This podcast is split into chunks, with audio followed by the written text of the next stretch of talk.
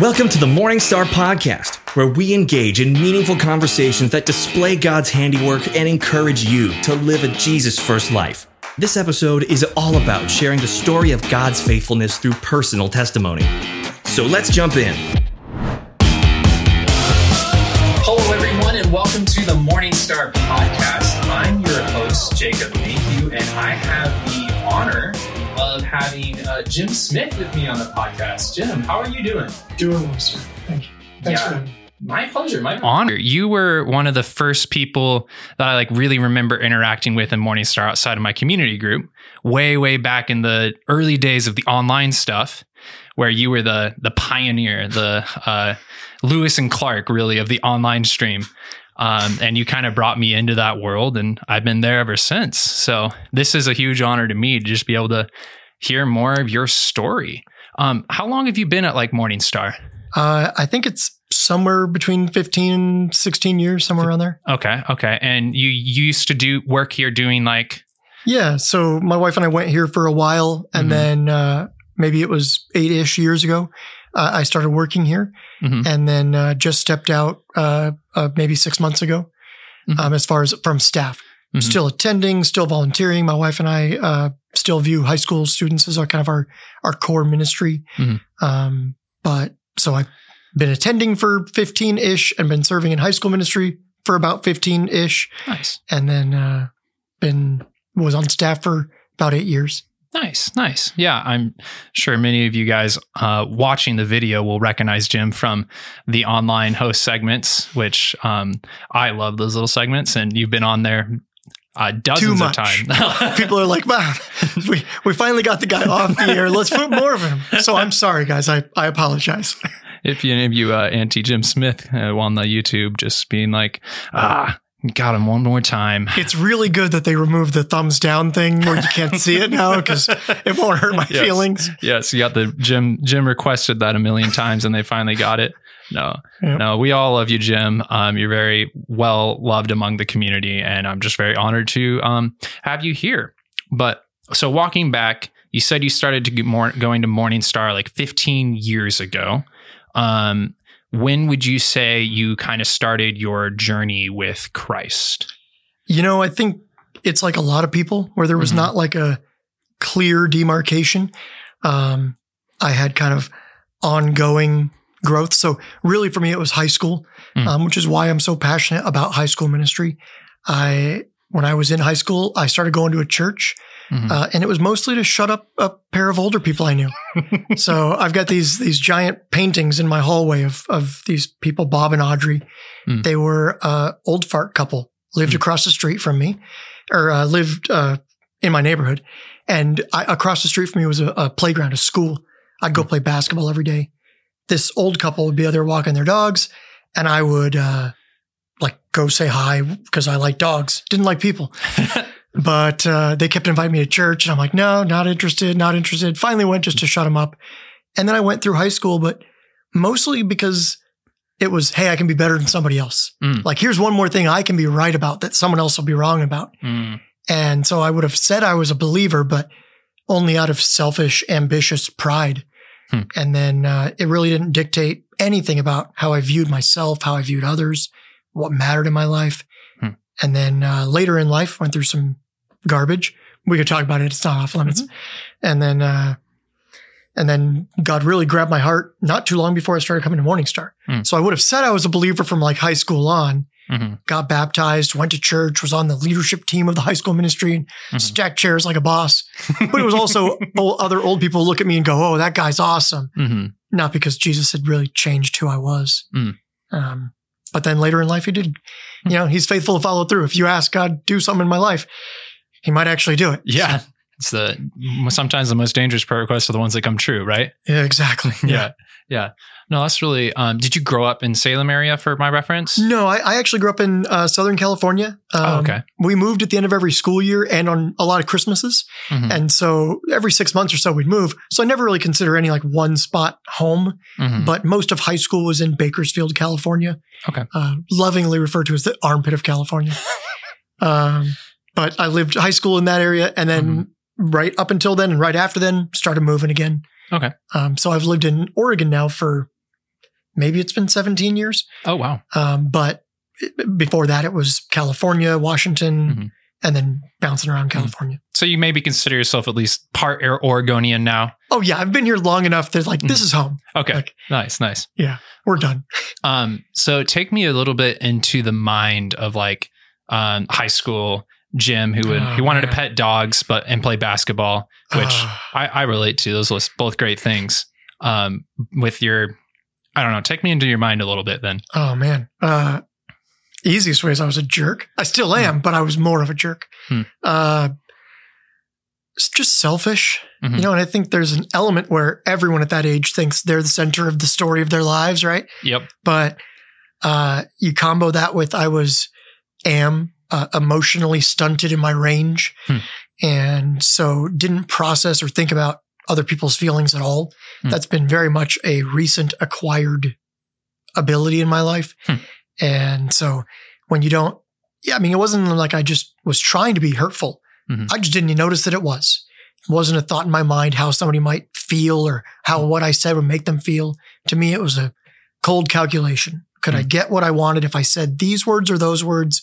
Mhm. Whether or not it was true, whether or not it hurt somebody, didn't even factor into the decision. It was just, just a very selfish person. Hmm. And I still am, but at least now I'm struggling against it instead of just embracing it wholeheartedly. Yeah, and we have the spirit to help us along the way, right? Yeah. I think of in Mere Christianity, he's got that part where he talks about pride. He Hmm. says when pride comes full, full, full bore, it's not when you start caring what everyone else thinks. It's when you say, why would I care what they think compared to what I think? Mm, And the first time I read that book, I went, well, that's me.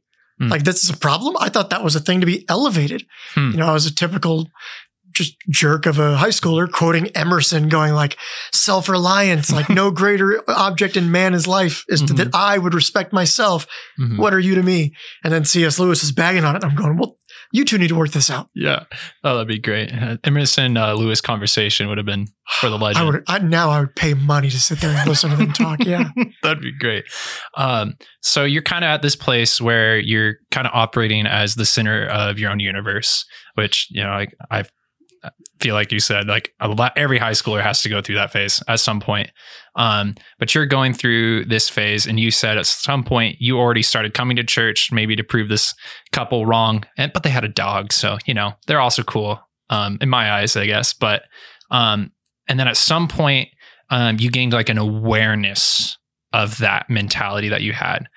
When did that happen? Uh, m- mid to late 20s. Okay. So that's the thing. Like most high schoolers grow out of that phase, right? that's the sign of maturity. Like maybe you're ready for college now. You're aware Mhm. there's a bigger world out there. Mhm. Even when I was in college, it's still just me. Hmm. And uh, so even when I was, you know, I, I, I accepted Jesus in the sense that I said there's a God and I'm not him apparently, Hmm. um, but it, I couldn't see him and I can see me. So I still outrank every other human being on the planet. Mhm. And uh, yeah, so I went because this older couple was unique. Uh, Hmm. I I viewed me and the people that were in my life at the time as very sociopathic or emotionally stunted, depending on which day you ask me. but uh, not a lot of feelings about our own lives, other people's lives. It was very just strategic, Mhm. and it never crossed my mind to be anything different. And uh, so I go to church and I find this girl there, and I think, well, I can keep going to church. and uh, I won. She married me. Just Oh. took a long time, Congratulations. but uh, but yeah, I mean, I mostly wanted to be a Christian because this girl wasn't going to date a non-believer. So hey, and I wanted to be right, and I wanted to be righter than everybody else. And Mhm. God would tell me what to do, but that's in a book that I don't have to open if I don't feel like it. Mhm. And so, even through most of high school, college, early adult years, was still very much doing whatever I wanted to do whenever I wanted to do it.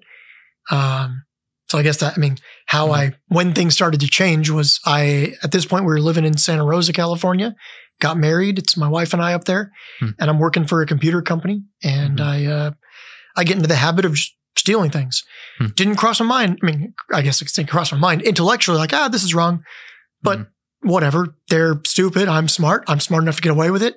Stupid people are there to be fleeced, and by Mhm. people like me. It was somehow a point of pride that like I was better than them Mhm. because I could steal from them. Hmm. Because that's what it's like to be a moron.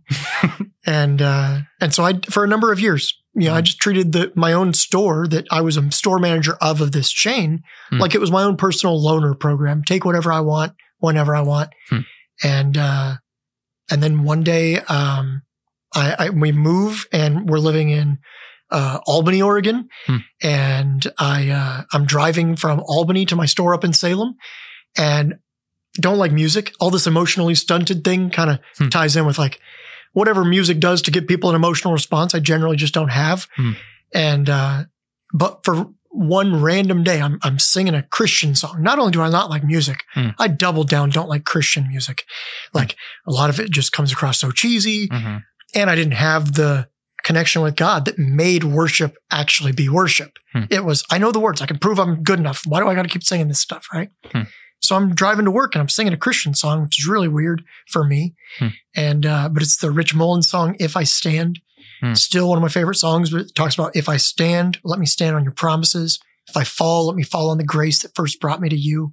Hmm. And I'm singing this, and I would even look back and go, yeah, I accepted Jesus in high school, so maybe there like Holy Spirit was working in my life Mhm. to bring about actual repentance. Hmm. And so I get to work that day, and my boss is there, and we're getting ready to have conversation about just clients and customers and stuff. And I just have this conviction. I just here's here's everything. Hmm. And uh, obviously get fired, hmm uh, lose my job. And I'm thinking like my job is who I am. That's what I am. Hmm. Not beloved child of God, not servant of Jesus. hmm I'm a smart guy who does computer stuff. That's who I am. And uh, so get fired, go talk to my wife, and she had no idea because she's a good person. Yeah. And uh, so I break her heart, Mhm. and she tells me, "Well, this hurts, and it doesn't mean things don't have to change, but I love you." Hmm. And it was like in that instant, it clicked that that's how God is. It's not, hey, I forgive you, I sweep it under the rug. It's Hmm. no, like your sin actually hurts hmm and and puts a barrier in our relationship. Hmm. And but I love you more enough Hmm. to to find a way through this. Right? My wife's not going, "Hey, it just doesn't matter, no big deal." And she's not saying, "Hey, we're done." hmm I, we were actually in escrow to buy a house, lost the house. hmm We were going to have a kid, no kid because all of a sudden we can't afford to feed one if we're going to. hmm hmm And uh, so it took every dream she had and just shattered them. Wow. And she says, This hurts. Things are going to have to change, but I Mhm. love you more than all that. And, and with that click, it was like, okay, then I need to be the best husband ever. I need Hmm. to show you as a response to your love that I love you back and that, that I want to be a good husband to you because of how you've loved me when I am unlovable. Mhm. And then I, all these like sermons that I listened to when I was in high school click in. Cause of course I wasn't going to church and all that. Hmm. And, uh, so it clicks like, wait, that's what it is. God Mhm. loves me when I'm unlovable. And if he would love me when, when I'm at my worst, how could I do anything other than respond to God with, then I need to love you all in. I need to give you my life because of how you've loved me. Hmm. And so it was, it was really the love of my wife, the one person that was like my exemption from my, my sociopathy Hmm. was this re- realization that that's what the love of God should be like. Wow. And that's that's awesome to hear because that's kind of like part of one of the big purposes of marriage, right? Is to be the image of God model or to be a model of, you know, Christ's love for the church. And here your wife is doing that. In an intensely practical way. Yeah. Like not just, hey, let me drag you to church or let me tell you about Jesus, but in a way that telling me about Jesus would not have done. Mm, mhm. Saying you've never really repented, you've never really been sorry for who you are Mm, and asked for God to change you.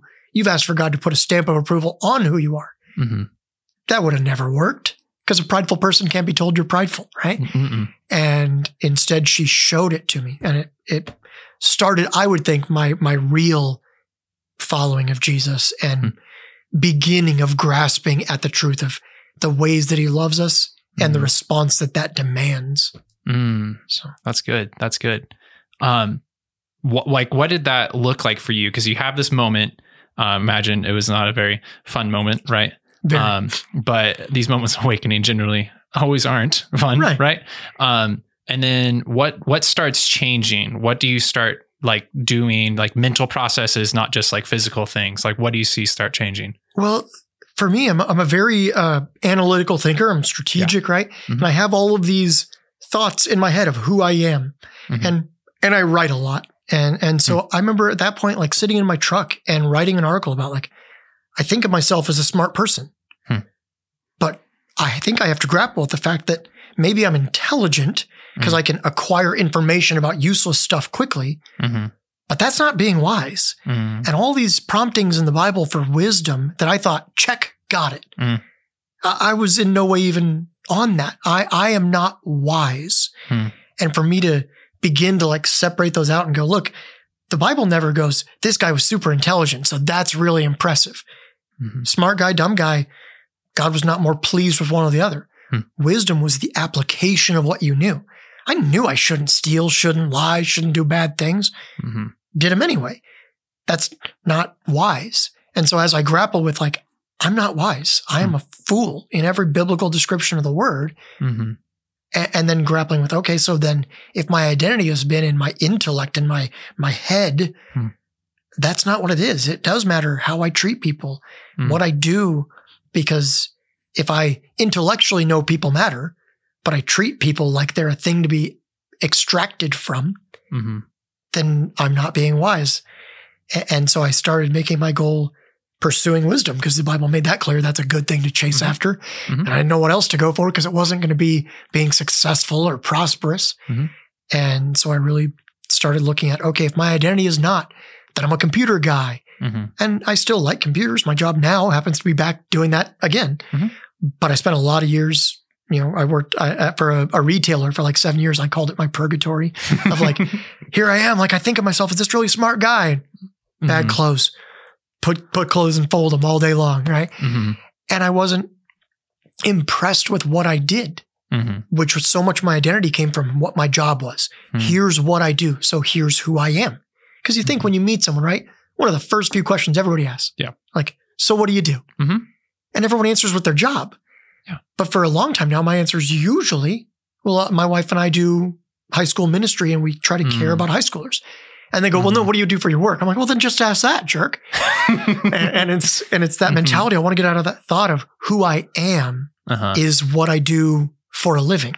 Hmm. That's the job that pays the bills. But ultimately, every job pays bills. Every job gives money. That's the Mhm. trade. It's not who you are. Hmm.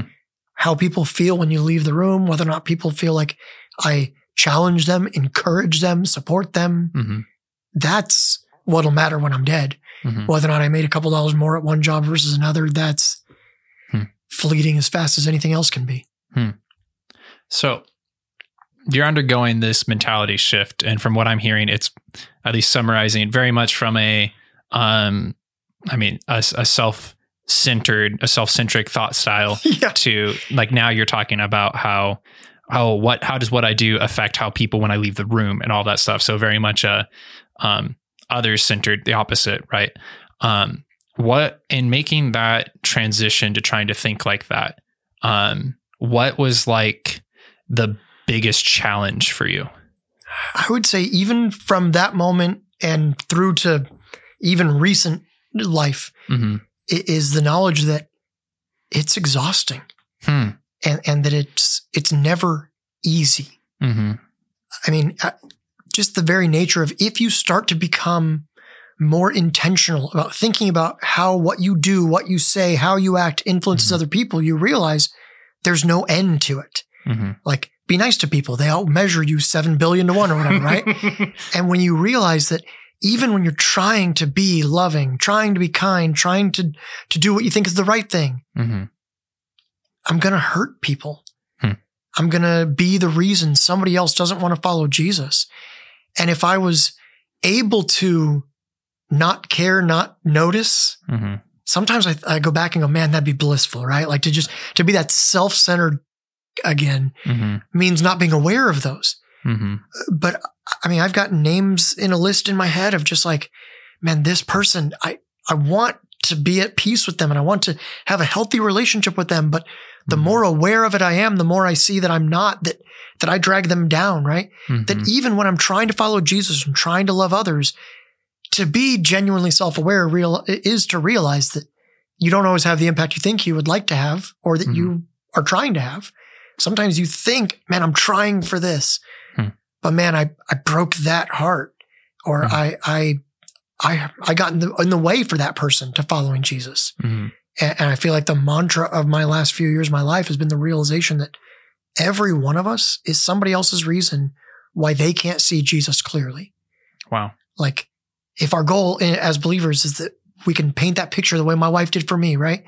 hmm That, that one day they could grasp at even the beginnings of, of who God is and his love for them. hmm And even though that's the deepest cry of my heart, that's what I want. That's what I want people to have and experience that, that knowledge that I'm just as much for some people the opposite.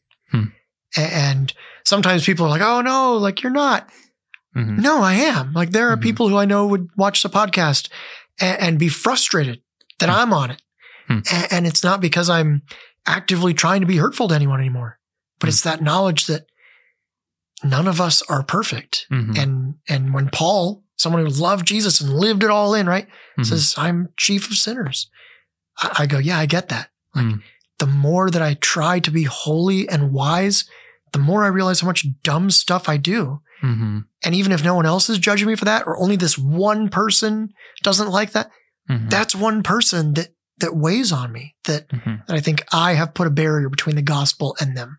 Hmm. And maybe that's one of the things I talk to my high schoolers, maybe too much, Hmm. is that idea of you sharing your faith once every six months because you feel guilty with one person is not the real sharing of your faith. Hmm. It's the life you live that either paints a clearer or dimmer picture of who Jesus is to everyone around you. Hmm. And you're never going to be what everybody needs, right? hmm Paul says, you know, I tried to be everything to all people.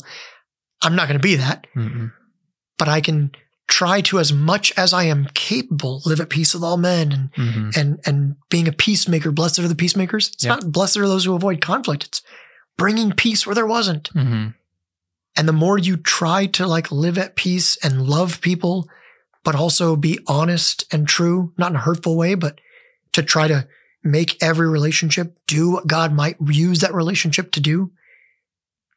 It Mhm. just, it, uh, yeah, Hmm. that's probably my, right now, that's my greatest joy and my greatest sadness is Hmm. the people who love Jesus better because of my time with them. Hmm. I soak that in and it makes me so content with my time on the planet hmm and the people that I look at and go, man, I hope that that we don't spend a lot of time together because I don't want to be that that thing that dims their image of what's important of Jesus. hmm That's the thing that drags me down the Hmm. most. Wow. That's, I, I want to circle back to that and talk about that.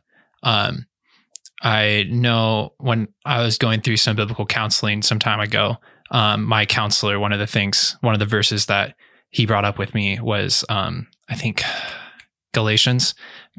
I might be wrong. I'm sorry, but uh, we're not doing this yeah. open book. no, no. I mean, I could, but that takes some time. Um, is let us not grow weary of doing what is good.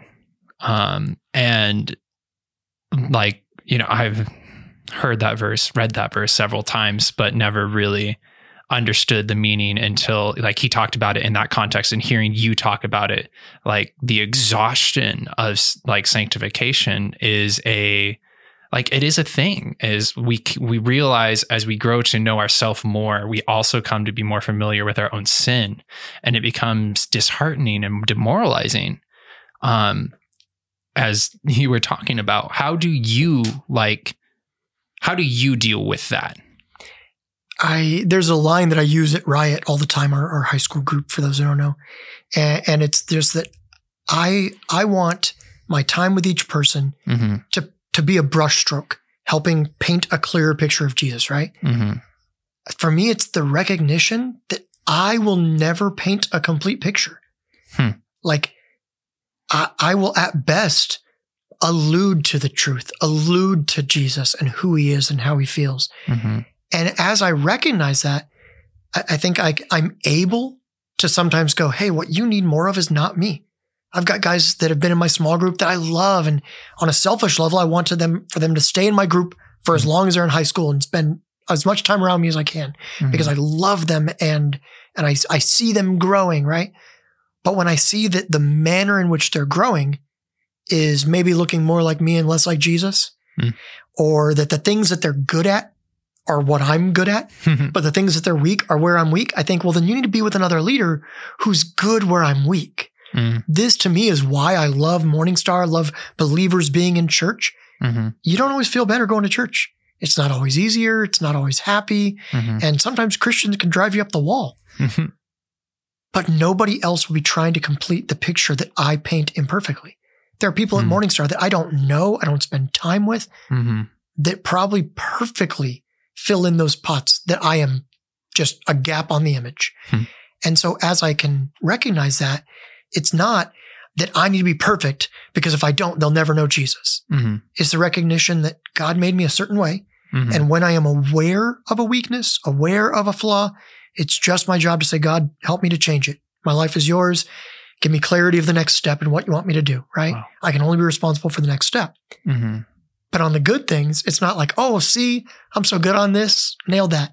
Mhm. It's, hey, God, would you use this? Because if it's just so I can get prideful about it again, well, then that's just as much bad as anything else. Mhm. But when I think of some of the people that I know who are older in years that I look up to a lot and think think very highly of, Mhm. a- and there seems to be this uniformity of people who love Jesus all in, live in his word, Mhm. and are just very aware of their shortcomings. Hmm. And it- it's almost like anything else. If you're aware of it, you can begin to compensate. Mhm. Hey, I'm a forgetful person. I forget people's names like it's, it's they're not there. Mhm. Um, but I can remember the amount of RAM that was in their computer when I talked to them two years ago. Don't know their name, yeah. but if I know that, then I can say, look, I, I don't need to make a matter of pride. I'll be that guy who humbles himself at the beginning of every conversation. Mhm. Hey, I remember that you had a husband you were talking about. You guys like doing this, but remind me your name. I'm Mhm. sorry. Mhm. And it's not like, hey, I, I was never special anyway. So I'm willing to lower myself and say, I don't know your name. I'm sorry. Repent. Mhm. And then now we can have a conversation instead of them wondering the whole time if I do know their name. Mhm. Because no, I don't. Um, so yeah, it's just that, just like anything, when you become aware of your shortcomings, you can begin to apologize for them, Mm. repent to the people that you need to, Mhm. and uh, and compensate for the ones that can be compensated for. Mhm. But it's mostly just a lot of saying, I'm sorry. Isn't that the Christian life? Yeah. Right? Like to others and to God, God, I'm sorry. Mhm. My love, I'm sorry. My kid, I'm sorry. Mhm. It's uh, it's a lot of that. yeah, it's a lot of recognizing our own our sin and our shortcoming and realizing that we we really do need God. Yeah. And it's a really good thing he gave us his spirit cuz golly, I'd be a screw up. Right. Um Yeah. Amen. I think uh oh, I'm going to butcher another quote here, but I think it was John Calvin or he said something along the lines of God uh, grant that I might know myself better, that I might know you better. I don't even know that quote. I like it. I, I yeah, I heard it. I'm like, oh, that's that's dope. Uh, and I think like along the lines of what you're talking about, when we spend this time in becoming familiar with our own shortcomings and flaws, we are able to see the grace of God actively working and how we actually truly need Him. Yeah. And like I, you know, maybe don't have the you know humility to admit when I'm wrong sometimes, and then when I become aware of that. And then I'm like, oh crap. And then I see a moment in which I'm able to like actually admit that I'm wrong. And I'm like, God, that is literally impossible without your spirit. I- Absolutely. Yeah. And it's that idea that I, it's not the Christian answer that people think it is, right? When you're Mhm. not a believer and you look at believers, you think the answer is try harder, be a good person. Mm-hmm. You're like, no, I, I really, it's, I just want to look more like Jesus. Mm-hmm. And being a good person is kind of the byproduct because I'm not a good person, right? Mhm. That all believers who love Jesus and recognize the gap between him and themselves are aware that I'm not swell, right? Jesus didn't pick me because. I'm such a great guy, but rather he loves me in spite of it. mm-hmm. But when you get tired of saying I'm sorry so much, Mhm. eventually you say, well, if I'm actually sorry, I need to try, Mm-hmm. right? I can't just say, God, I'm Mhm. sorry, God, I'm sorry, God, I'm sorry, and then keep doing the thing. I got, I, I have to try. Mm-hmm. And even if I fail, he will forgive me. He's faithful and just to forgive. But I have to repent. And if I want to not spend the rest of my life in prayer saying I'm sorry, Mm-hmm. sometimes I have to try to do things that seem unnatural or that aren't me, Mm-hmm. but that need to be, right? And mm-hmm. that's what it felt like for a lot of years was a lot of the people who are hurt, it's when they want an emotional response out of me. And I'm like, I'm, I'm sorry. I don't, Mhm. I don't, I don't have a thing there. If you want me to feel a certain way, some of the hardest conversations in my life are when somebody expects me to feel a certain way. And I'm like, I, it's not there. It's Mhm. not like I'm trying to cover it up for you. I just, it's not a thing for me to, to reveal. Hmm. And, and they get very hurt Mhm. and to recognize like, okay, I can apologize for that. And I can try to nurture whatever feeling is there Mhm. a- and, be like, all right, if there's a little thing there, I can, I can explain to the, to the most of my capacity. I feel genuine sorrow here or Hmm. joy about this thing, Mhm. but it, but also recognizing like you can't lie for that. Mhm. A- and sometimes that's hurtful is I Hmm. want to feel a certain way. And I'll tell people that like I, if, if there's a feeling of want, like. I, I, I want to feel the way you would like me to and have that, Mhm. But I don't. And I would like to. And I'm ho- I hope God keeps working on me and makes me Mhm. more like him because Jesus wept over Mhm. the guy that he knew he was going to bring back from the dead. He still wept. Uh-huh. He felt the pain of people around him. Yeah. And uh, yeah, I think of someone uh, went to Morningstar a long time ago. It was a friend of mine, and they told me like, Jim, you're broken, but you're just broken in different ways that some people see easier and some don't see at all. And Hmm. and I'm broken, and we're all just Yeah. figuring out how we need the Holy Spirit in us to work on those things. Mhm. And to the extent that I have some of those emotional responses now, Mhm. I look at that as the miraculous. Like only Hmm. God could have done that. Mhm. Um, cause yeah, after 30 years and not all of a sudden, Mhm. like you start to see little bits of it and Mm-hmm. it makes my wife happy. Yeah. No, I'm as someone I've known you for probably just about two years ever since COVID. Um, you know, Yeah. We the- hurt the um, most when the world shut down. Yeah, yeah. Um, but uh, and if you had, I mean, you're pretty open about this, and I've talked about this, and I've heard you talk about it, obviously. But um, if you had somehow like removed all of those co- parts of our conversations, um, and just asked me, I would have actually pegged you as a very like emotionally aware person, and um, I like oh, having only seen the past, you know, you for the past two years, I think that is a at least a testament to how much God has worked in your life to produce that fruit that you have been praying for. Because I remember when I was going through like a really hard time um, this past spring. And like, I remember having a conversation with you and I was like, wow, that was a very, um, like, I don't know what the right word is, peaceful conversation in a way where I felt like heard, not just verbally, but like emotionally. And it felt in a way very supported by that.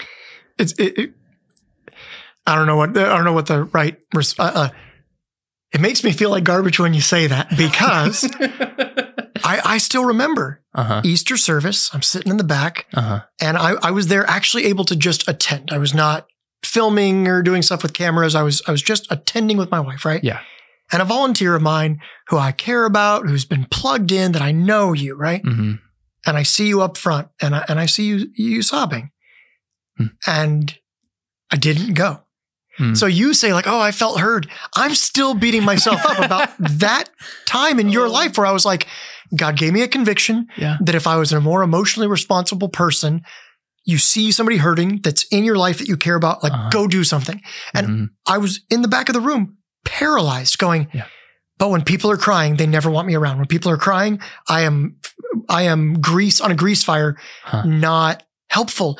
And so I was sitting in the back talking myself out of why I shouldn't have to do what the Holy Spirit convicted me to do. So ultimately, like you bring that up, but that's still in my head of like the Uh-huh. guilt that like I, I saw someone that I cared about hurting Wow. and thought they need someone who's more like, and then I saw Debbie walk over and I'm like, Yeah. that's Debbie Nissen. She did this, right? Mhm. And, and Debbie's someone I know and I love. And, and with Debbie, I'm like, oh, so somebody with a more emotional, healthy range who Mhm. feels real feelings and loves with, with emotion. I was like, okay, like cool. He's covered. But till the moment she walked over, I'm sitting in the back of the room, like Mhm. debating myself intellectually about is it better to do what I'm convicted that I should do, that I clearly know God would probably want me to do, Mhm. or the logical answer that when people are emotional, I'm a wet blanket and I hurt people in Mm. those moments. So like you you say you felt heard, I still repent ongoing Mhm. recently for Mhm.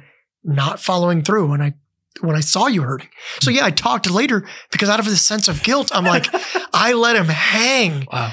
And then that Sunday, I was like, I have to talk to him. Uh huh. And I didn't because I knew Huh. it was still emotional. And then the following Sunday, I'm like, okay, I can't put this off again. I got to like see if he can go out to lunch with me or something. Tell me what's going on. Uh huh. But it was all because I, I knew I didn't do what I ought to have done. It's not like I only talked to someone out of a sense of guilt, but it's that knowledge of like, Yeah. here's what God probably intended for you to know you were loved at the peak of the hurt. The Uh-huh. way that when I was hurting, my wife loved me then, not weeks later when she built up the courage. Uh-huh. So, if anything, like that story to me is like more repentance necessary. I had no idea. I don't, I don't normally tell people how Yeah. often I have like a list in my head of things I repent of Mhm. whenever I think of that person. But for Mhm. most people, it's in the hundreds. Like people I work with, it's it's this like laundry list of things to say, Mhm. God, I did not do that. Mm. And and you convicted me, and I trust your Holy Spirit is good. Mhm. And I didn't do the thing you convicted. Hmm. And, and that's where I look at like people like Joanne Mosgrove. I worked with her for Mm. uh, years at Morningstar. And, Mhm. And I, when I look up to her and think so highly of her, and one of the things early on, I, I said, Hey, does the church do this? She goes, Well, do you do that? I go, Well, no. She goes, When the church doesn't do it, the church is just the collection of people. Oh wow. So if you think the church should go do that thing, go do that thing. And I went, Uh-huh.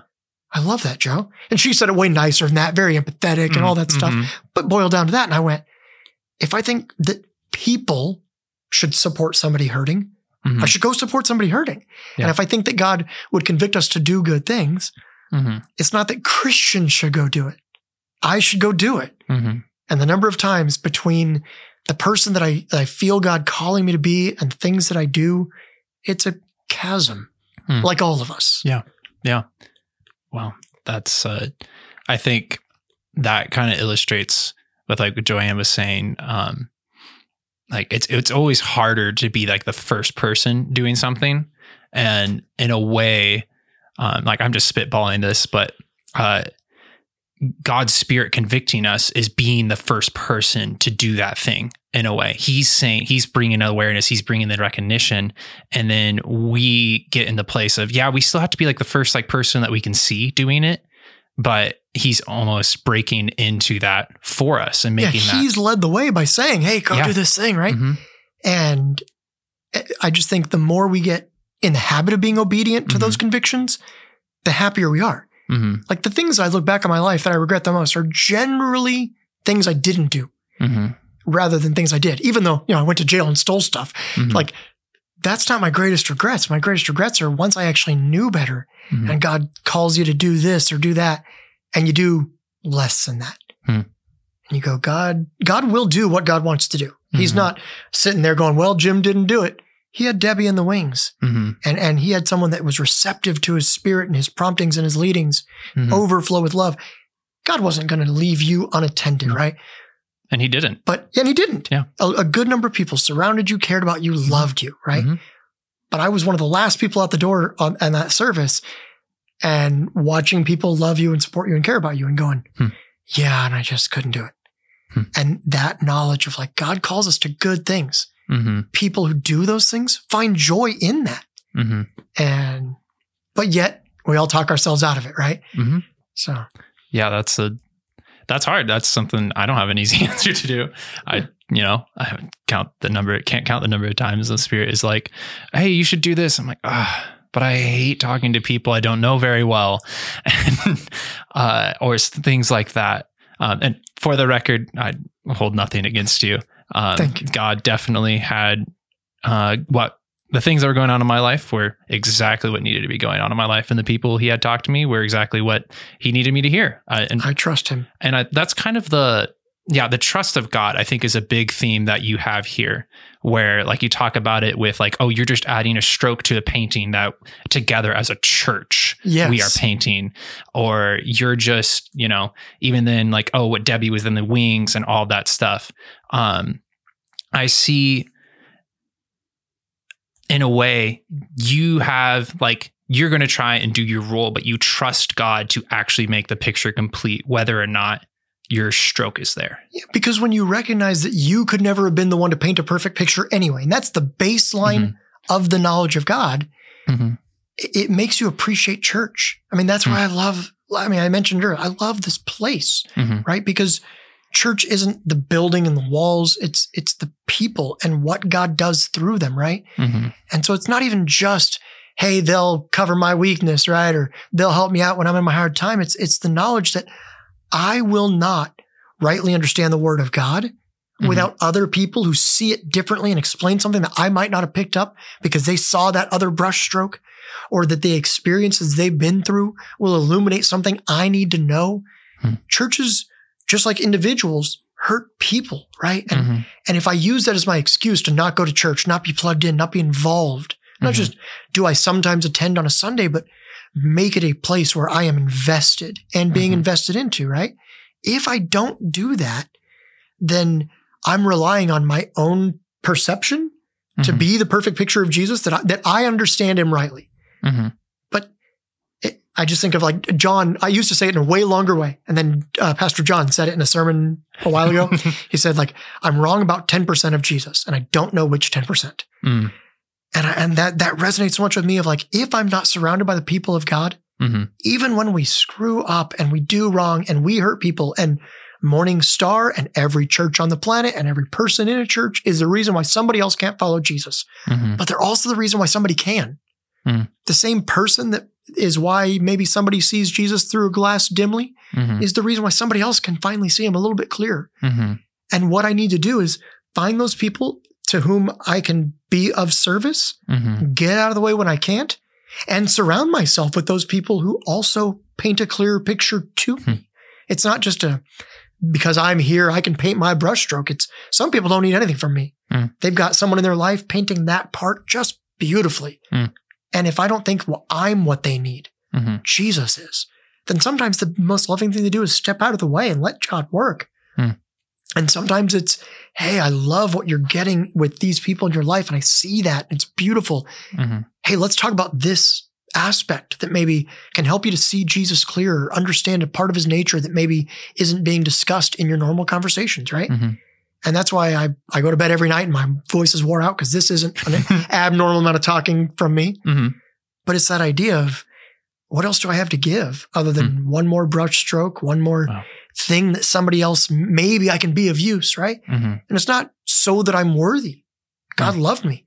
Mhm. But as a response, how can I care about anything more than trying to help someone see him Mhm. sooner than it took for me, right? It's why I do high school ministry because I look back and go, what a moron. And I would like for someone to tell me I'm a moron sooner in my life. Yeah. It's nobody else's fault that I Mhm. screwed up. It's not their fault that I did it, right? Mhm. But it, what if somebody might have said, Hey, Jim, I feel like you're full of it and you're just doing this for the, the pride aspect, right? Mhm. Probably wouldn't have heard it anyway because God wasn't, he hadn't done his orchestration yet. Mhm. But I, I think maybe for someone else, we can be that person where Mhm. they get that image clearer sooner. I would have loved years longer of following Jesus, healthier marriage, where my life would be, right? Mhm. Don't know. But I'm thankful where it is now once Jesus got a hold of it and the things that he has done. I mean, to Mhm. redeem some of those parts of the story earlier, like we lost the house through miraculous means. We have a house now. Hmm. Likewise, we we have a kid. I'm I'm an old guy and I got a three year old daughter, Hmm. and she's the best thing in my life. And Mhm. I show everyone pictures, and I Mhm. lose my mind. Right? Nice. If you follow my wife on social media, you've probably seen thousands of her. but uh, but yeah, like God redeems Mhm. the biggest hurts in our story, and it's it's not like I'm trying to earn those things. Hmm. It's just when my wife says, "I love you, you dope," and I only want to respond with, "Well, then let me show you how much I love you," and I'll Mhm. I'll I'll do stupid things, things I don't want to do, if it shows you that I love you well. Hmm. Right? Then how could I do anything different with God? If I have a conversation with someone who thinks I'm a dope, but they know Jesus better, I'll be a dope. Hmm. And if I can have a conversation with someone and realize they don't need me, then I can get out of the way because it was never about me. A- And so, yeah, so it's it's that aspect of what am I here for? If I'm going to Mhm. die, no one's going to care what job I had, what I did. It's just did they get any closer to Jesus from our time together? If they did, great. Hmm. But if not, then my job's to get out of the way because I trust that God will bring the right person in their life, the right Mhm. time, the right moment.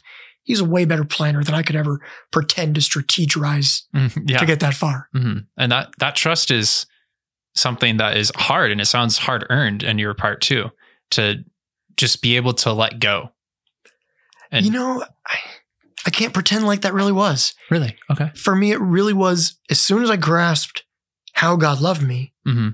then it was, I mean, it's a natural byproduct, Hmm. right? Like my Mhm. wife doesn't have to earn my trust and we didn't have to go through like a long process. She revealed herself to be trustworthy. And Hmm.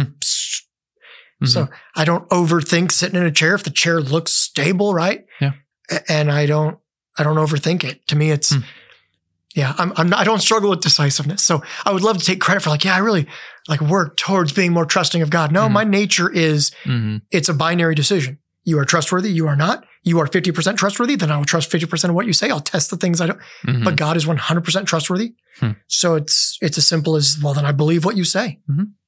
And hmm, I like that almost simplifying of the approach because it is pretty easy, at least for if you're like me, to overthink things sometimes and to not to be like, oh, but if I don't do this, or oh, but what if this doesn't happen? And then not realize that sometimes, like, but trust in the Lord and He will make your path straight.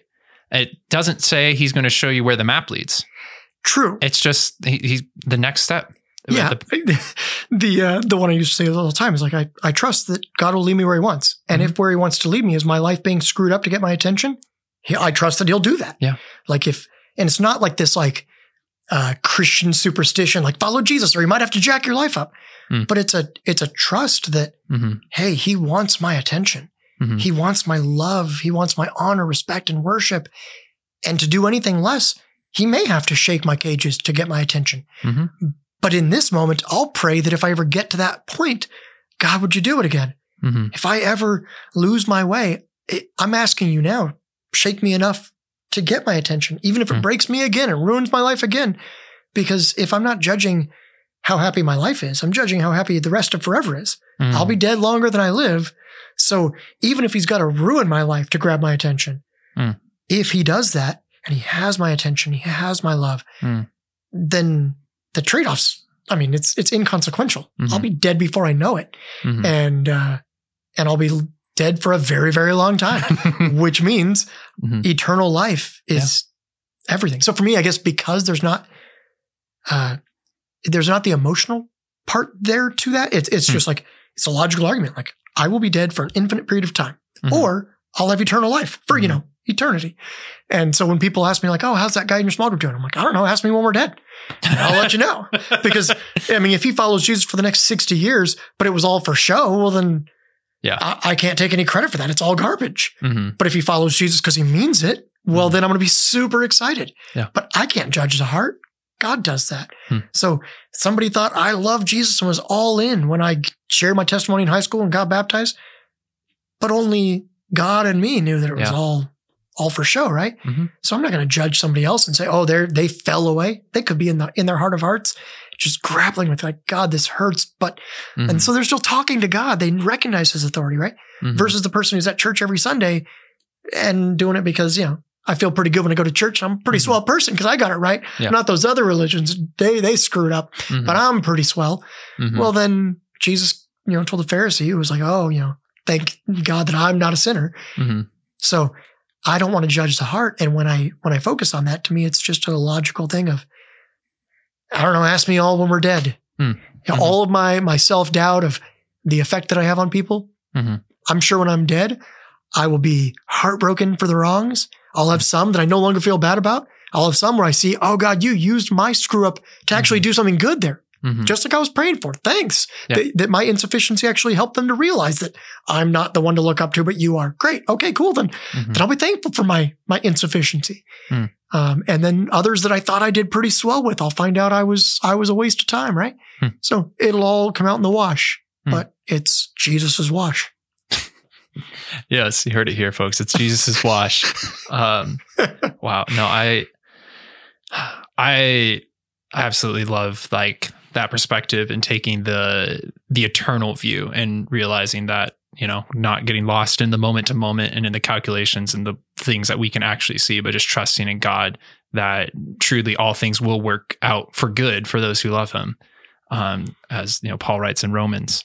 And um, Yeah, not bad for a guy who got killed, right, right? Like, yeah, so I love it when people are like, oh, all things work out for the good uh huh, from a guy who got, you know, killed, Killed. for being a believer. So clearly he wasn't talking about right now, today. Mhm.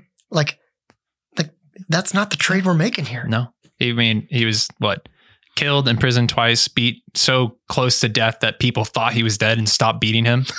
Um, I mean, this yeah, I play dead. He got close enough to, you know, really do it well. yeah, uh, yeah. No, this is a a very different mindset than um, what the world teaches and what is like even intuitive to us sometimes to grasp. Um, and I think um, I can see how God has been teaching you that mindset throughout your life, and I can see how God's hand has been at work. Um, do you have any like any closing like thoughts or anything like on your mind or on your heart you would like to share? Any like You oh church, we need to hear this. It's a weird one, um, Hmm. but it because it's off topic. Okay, yeah. Uh, nothing we talked about so far, but I was just thinking, like for some of you guys, you might have had the uh, unfortunate displeasure of running into me on Sunday mornings online for Mhm. however long, right? And I remember when I first uh, was thinking about working at a church, Hmm. because I thought, oh man, they've got better standards than that. No one would be dumb enough to hire me at a church. Hmm. Uh, turns out they are not. Um, but uh, but I asked someone. I said, "Man, uh, you." A friend of mine had worked at Morningstar, and I asked her. I said, "Hey, as you worked there and you saw behind the scenes, did it increase your faith or make it harder?" And and she said, "It it increased my faith. The Hmm. more I saw people behind the scenes, the more I realized how God was moving." A- Hmm. And so, as I I've stepped into a different season of life, got a new job recently Mhm. um, only because the people that are online are the ones I feel most connected to, right? Because Mhm. in person, there's all that like emotional stuff. Online, it's, it's people talking. Hmm. Um, I want to make sure that people know, like, I, we need to be connected and being discipled Hmm. and do discipling. And Mhm. the more that I worked at Morningstar, every bit of what I expected held true. The more Mhm. I saw behind the scenes, the more I saw the way that Pastor Scott and Pastor John like just break in prayer for this body, this city, the people that God has entrusted with them. Hmm. It did increase my faith. And so I just want to make sure that as I've stepped out from a particular job title, Hmm. I've not stepped out from I love Jesus. Hmm. I love the people of Morningstar. And I hope that that no one uses my stepping out or my like, Hmm. hey, I don't see Jim quite as much anymore. You're probably thankful for it. But for the two people who aren't, hi mom, hi dad, Yeah. um, that uh, that you would know that uh, I, I just dream and beg and hope and pray that that your faith would be increased Hmm. as you see the next generation of people that God has appointed for a season and a time and a place Wow. to serve Him in this way, because God has always brought the right person to the hurting, the Mhm. right person to this staff, and I believe that it's continuing to happen. Yeah. Wow, that's that's a good word, Jim. Thank you. Um, I I am encouraged by that as well. Um, you know, it's sometimes when you see how the sausage gets made, I've heard several people talk about the inverse experience, just like throughout the nation or hearing other people's stories where they hear, um, you know, that oh man, pastors really aren't perfect people. It's like I guess I've never had that expectation, Yeah. right? I that's a great expectation to have never had. Um, and uh, yeah, I think there's a a saying that uh, at least I know in the context of like science, where the first sip of the sciences will make you an atheist, but God is waiting for you at the bottom of the glass. And I think Yeah. this really much applies here. If any of you have had an experience where um, you know, you maybe met someone behind the scenes a little more and you're like, oh, dang, they're not perfect. Or um, hopefully we're all having that encounter where we get to meet more, pe- meet these people and see these people who are um, faithfully following Jesus and they're calling to, uh, you know, ministering as like a pastor. And then you get to see them and your faith increases. And for those of you that have had hard um, instances, like, I'm sorry, uh, you know, Yeah. um, that's not every story, but uh, my encouragement to you is like keep looking for that increase of faith that Jim was talking about. Keep looking for God in that because He is waiting for you and He loves you and wants you to know Him, and He's not going to let one painful experience come between you both. Yeah. To quote a friend of mine, a pastor here for a while, he said, Man, when I look around, when I look down, I, I can be discouraged. Mm-hmm. When I look up, all the hope in the world. Wow. Wow. That's great. Uh, well, uh, one last thing, Jim. Uh, where do people like typically find you at Morningstar on like a, uh, like a maybe like what service or what other ministries are you involved Yeah. in? So my wife and I go to second service because getting a three year old up at nine o'clock is uh, just not fun. yeah. So we're always at the second service. We're usually sitting kind of in the back, back Mm. left area. Um, mostly because I don't want to be distraction to somebody else. I'm very hyper analytical about like, um, and then the big one is, uh, uh, riot on Wednesday nights and Mhm. my Bible study with my high school guys on Sunday nights. Mm. Um, but yeah, uh, Sunday mornings, 11 o'clock. And now that I've, I've stopped doing the online service, I find that I'm, I'm here and attending. Mm. And that's been one of my, my joys is having that moment when someone comes up and they want to share something where they're hurting or they're happy. Hmm. I love catching up with people, hearing about how God's worked in your life and Mhm. actually having the time to devote to that Mhm. because there is a part of being on staff where you got, you do have responsibilities where Sunday is a thing where you have to love people and that's a God given joy to do, Mhm. but you also have things you have to get done too. And as I find myself showing up on Sunday with really no agenda other than, Hey, let's go to church. Hmm. Let's love some people, talk to some people. I find myself showing up with more energy, more rested and Hmm. more ready to, to do what maybe I should have been doing in the first place. Hmm. So I hope I do see you on Sunday morning. And if it's 11 o'clock and you see me, you're not interrupting my wife and I. You're a, you're a highlight of the morning. So Oh. come say hi. That's great. That's great. Uh, thank you, Jim, so much for coming you, on the sir. podcast. Uh, thank you, family, for listening or watching.